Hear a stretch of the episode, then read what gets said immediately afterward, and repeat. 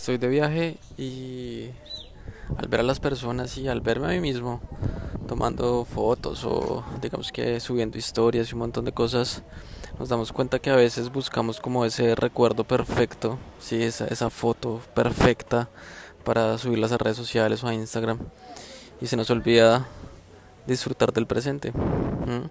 A veces a veces se nos pasa en un momento la vida, estamos buscando muchas fotos, estamos buscando subir cosas a las redes sociales y se nos olvida que lo mejor de esto es disfrutar ese momento en el que estás vivo, estás respirando, eh, estás con esa persona al lado a la que amas y, y que simplemente no necesitas absolutamente nada más para ser feliz.